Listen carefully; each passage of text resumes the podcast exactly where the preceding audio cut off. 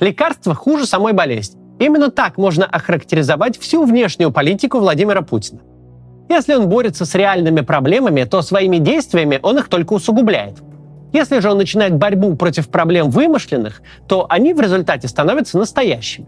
Путин положил много сил, денег и, может быть, даже начал войну ради недопущения расширения НАТО на восток.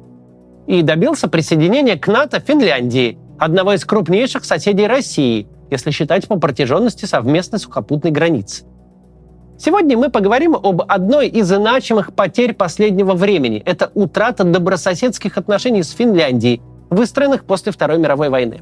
Засмотрите это видео до конца, чтобы узнать, почему олицетворением дружбы двух стран стали эти вот странные люди с невообразимыми прическами и обувью.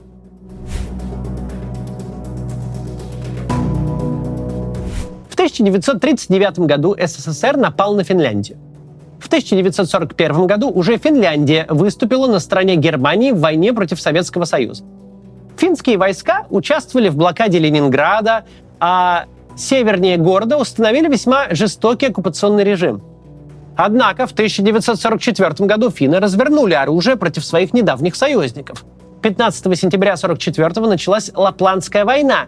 В ходе нее финская армия на своей территории одержала победу над частями вермахта.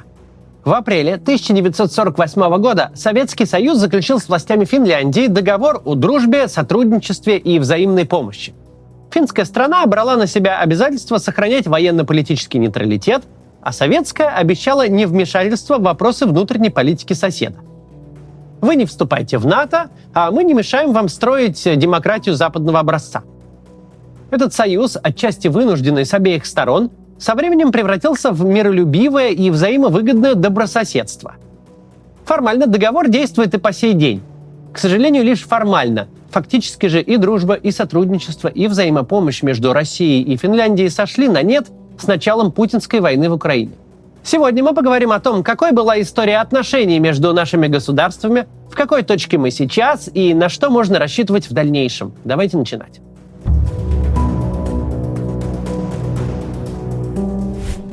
После Второй мировой войны и вплоть до середины 70-х годов экономика Финляндии развивалась быстрее, чем экономики других стран Западной Европы. Рост ВВП порой превышал 7% в год, раза в полтора больше, чем у ближайших соседей европейцев.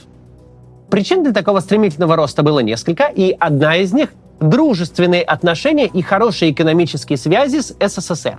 Союз в половину урезал причитающиеся по итогам Второй мировой войны репарации с Финляндии, в большом объеме э, продавал ей сырье и минеральные ресурсы. На них приходилась львиная доля всего импорта. А э, финские компании, в свою очередь, успешно поставляли свою продукцию на обширный рынок СССР и других э, стран Восточной Европы. В Финляндии стремительно развивалось судостроение, производство электродвигателей, деревообработка. У финнов, например, мы закупали несколько важных компонентов для глубоководных аппаратов МИР. Поколение наших родителей наверняка добрым словом вспоминает финские сапоги, плащи и куртки, за которыми в Москве 70-80-х годов выстраивались очереди. Или сыр Виола с блондинкой на упаковке, тоже вполне себе символ. В конце 70-х председатель Совета министров СССР и президент Финской республики подписали большое соглашение о строительстве Костомукшского горно-обогатительного комбината в Карелии. И тогда же заработала специальная долгосрочная программа торгово-экономического сотрудничества двух стран. Каждая страна получала от этого сотрудничества то, в чем нуждалась. Финляндия – возможность покупать сырье по привлекательным ценам – и постоянные заказы для своей промышленности, а значит возможность обеспечивать гражданам рабочие места и повышать их граждан благосостояние. Наша страна хотя бы частично закрывала товарный дефицит, а нейтральный статус Финляндии обеспечивал устойчивость, скажем так, политической обстановки. После распада Союза Россия продолжила взаимовыгодное сотрудничество со своим северо-западным соседом. Из нашей страны все также поставлялись металлы, минеральные удобрения, древесина. Финские предприятия производили компоненты для российских ядерных реакторов, продукцию бумажной и пищевой промышленности. На слуху у россиян были, да и сейчас остаются, техника Nokia, косметика Lumene, продукты Valio, э, лифты и траволаторы Коны. До марта 2022 года между Петербургом и Хельсинки ходил скоростной поезд «Аллегра», Попасть в столицу Финляндии из Петербурга можно было за 3 часа 30 минут. Поезд ходил 4 раза в день.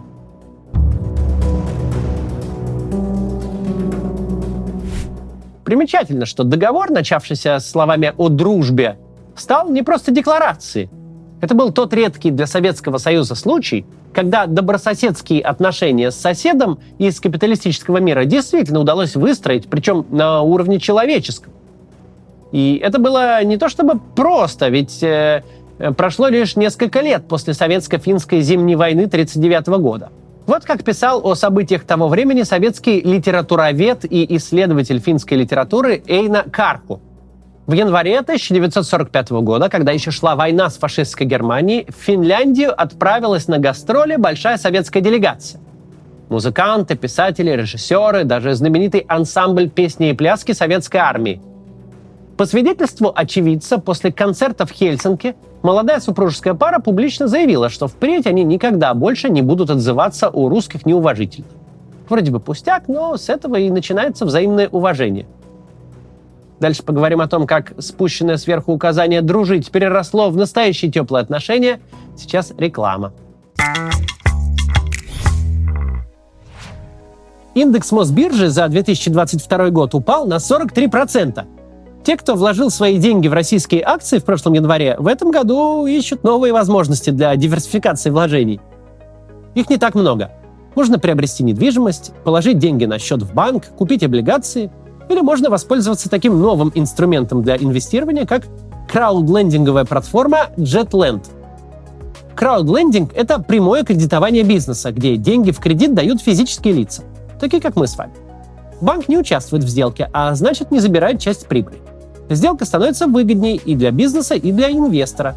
Последний получит более высокую прибыль. Если бы вы начали инвестировать на платформе JetLand год назад, то прибавили бы к своему капиталу целых 19%. Звучит воодушевляюще по сравнению с отрицательной доходностью фондового рынка за прошедший год. Важный момент. JetLand включен Банком России в официальный реестр операторов финансовых платформ, имеет статус резидента Сколково, а его деятельность регулируется законом о цифровых активах. Помимо высокой доходности, одно из главных преимуществ JetLand является низкий процент невыплаченных займов.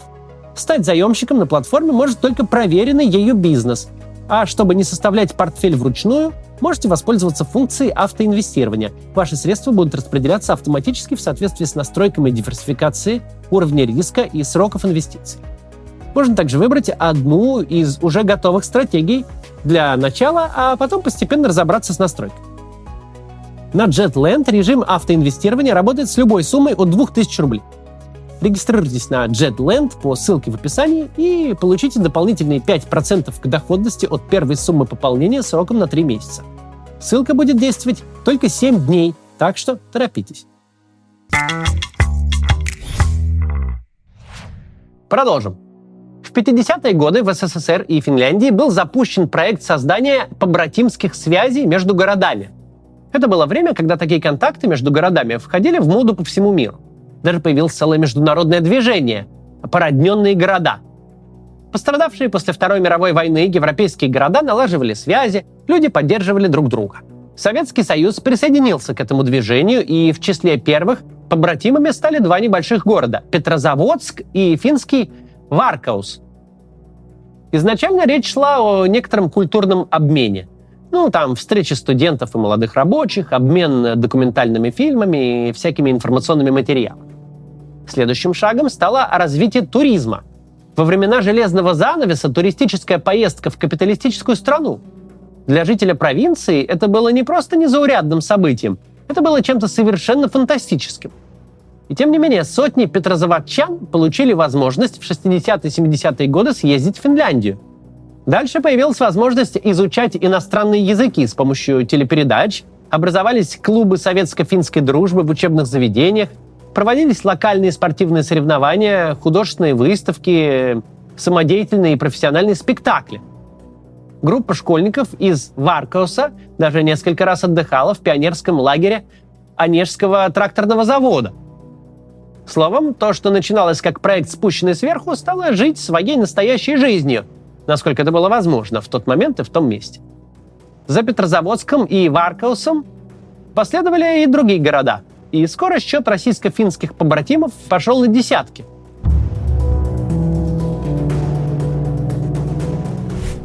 С 1946 по 1982 год должность президента Финляндии последовательно занимали Юхо Кусти Пасикиви и Урху Калева Кекканин. Они оба э, придерживались доктрины неприсоединения Финляндии к военным блокам и поддержания добрососедских отношений с Советским Союзом. Доктрина вошла в историю как линия Пасикиви Кекканина. Она очень раздражала НАТО, которое в условиях холодной войны было заинтересовано в Финляндии как в плацдарме. Зато вполне устраивало руководство Советского Союза – и Пасикеви, и Кекканин были награждены орденами Ленина, а советские деятели от Климента Ворошилова до Леонида Брежнева получили орден Белой Розы Финляндии, высшую награду Финляндской республики. Правда, с этим фактом связан некоторый конфуз. В символике этого ордена использовался исконный финский геральдический знак – хакаристи. А выглядит хакаристи почти идентично нацистской свастике. Но это все детали. Главное, что отношения у капиталистической Финляндии и коммунистического Советского Союза были на высоте. В 90-е это добрососедство унаследовала и Российская Федерация. Символом этого стал грандиозный концерт в Хельсинки в 1993 году. На одной сцене тогда выступили главный военно-музыкальный коллектив России, ансамбль Александрова и Ленинградские ковбои. Это одна из самых популярных рок-групп в истории финской музыки. В Финляндии этот концерт до сих пор воспринимается как историческое событие. К 2022 году примерно 70 муниципалитетов по обе стороны российско-финской границы имели прочные культурные и социальные связи. Существовал побратимский конгресс. И это была не бумажная фикция для чиновничьих отчетов, а реальная организация с понятными и полезными для общества делами. Вот только несколько примеров. Петрозаводск и Варкаус э, не раз и не два устраивали совместные выступления детских творческих коллективов, спортивные соревнования по лыжному спорту, вместе собирали гуманитарную помощь нуждающимся. Псков и Куопио. На ежегодный творческий фестиваль в Финляндию из Пскова много раз приезжали разнообразные коллективы, а мэр Куопио э, вообще стал крестным отцом новорожденной 200-тысячной псковчанки. В скверах, разбитых в память о побратимских отношениях, стояли бюсты Яна Сибелиуса и Александра Пушкина. А еще Рихимеки и Гусь Хрустальный, Иматра и Светлогорск, Усикаупунки и Новгород, Рованиями и Мурманск, Санкт-Петербург и Турку. И в каждом случае побратимские связи работали на то, чтобы делать жизнь людей в этих городах лучше, интереснее и полнее – После 24 февраля эти соглашения расторгнуты. Для финского общества немыслимо, как ни в чем не бывало, устраивать совместные выставки детского творчества после Бучи и Мариуполя. Муниципальные чиновники Финляндии, многие из которых десятилетиями работали в побратимских проектах, говорят о разрыве отношений с огромным сожалением, иногда даже с болью. Вполне понятно, если такая работа была важным делом в твоей жизни, а в России остались многочисленные друзья – Пенти Алвинин проработал в обществе Финляндия и Россия 50 лет. В интервью финской газете «Уле» он четко разделяет свое отношение к путинской войне и к тем жителям России, которые не поддерживают военное вторжение. Он так и говорит, мы должны не только поддержать Украину, но и помочь россиянам, выступившим против войны. Но прямо сейчас, пока ракеты почти каждый день летят на украинскую землю, продолжать отношения с Россией совершенно неприемлемый для финского общества вариант. Весь прошлый год Финляндия шаг за шагом обрубала все деловые контакты с нашей страной. С сентября введены визовые ограничения, призванные полностью прекратить туристический поток и в саму Финляндию, и сквозь нее. Если раньше жители Санкт-Петербурга ездили в Финляндию как в соседний район практически, то теперь дело сильно осложнилось. О своем уходе из страны объявил практически весь финский бизнес. Строительные и логистические компании, сетевые отели, производители промышленного оборудования, красок, продуктов питания – Остановлен совместный с Росатомом проект строительства атомной электростанции, хотя уже многое было сделано. Тех, кто еще пока остался, можно пересчитать по пальцам одной руки.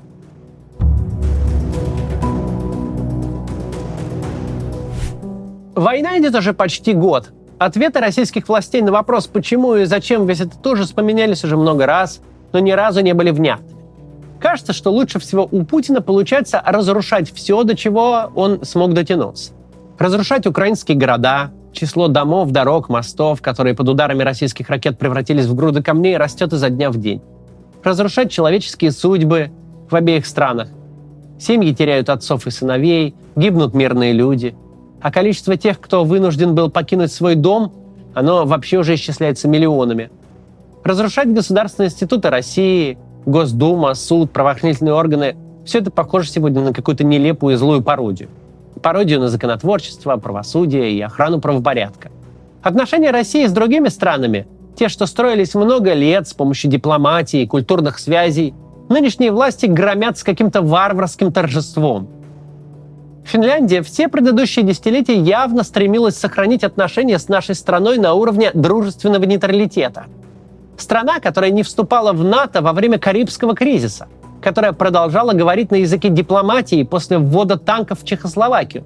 Страна, склонная рассматривать Россию как партнера не на словах и не только в экономическом смысле, а на деле.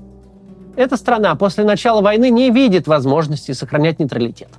Тот баланс в отношениях, который создавался поколениями людей, уничтожен в считанные дни. Нет сомнений, что для адекватной России, для нашей с вами России, Финляндия – это добрый друг и партнер. У финнов многому можно поучиться, организации системы школьного образования, например, которая у них одна из лучших в мире. Сотрудничать с Финляндией нашей стране очень важно. Но, возможно, это будет только тогда, когда наша страна вновь станет нормальной. Когда российская армия без причин и целей не будет нападать на соседние страны и разрушать там города. Когда российское правительство будет занято не безумной геополитикой, а тем, чтобы нашим гражданам в нашей стране было хорошо жить а с соседями, чтобы поддерживались дружеские, добропартнерские отношения. Когда вновь такое с нами будет? Не знаю. Это займет какое-то время, но будет обязательно. До завтра.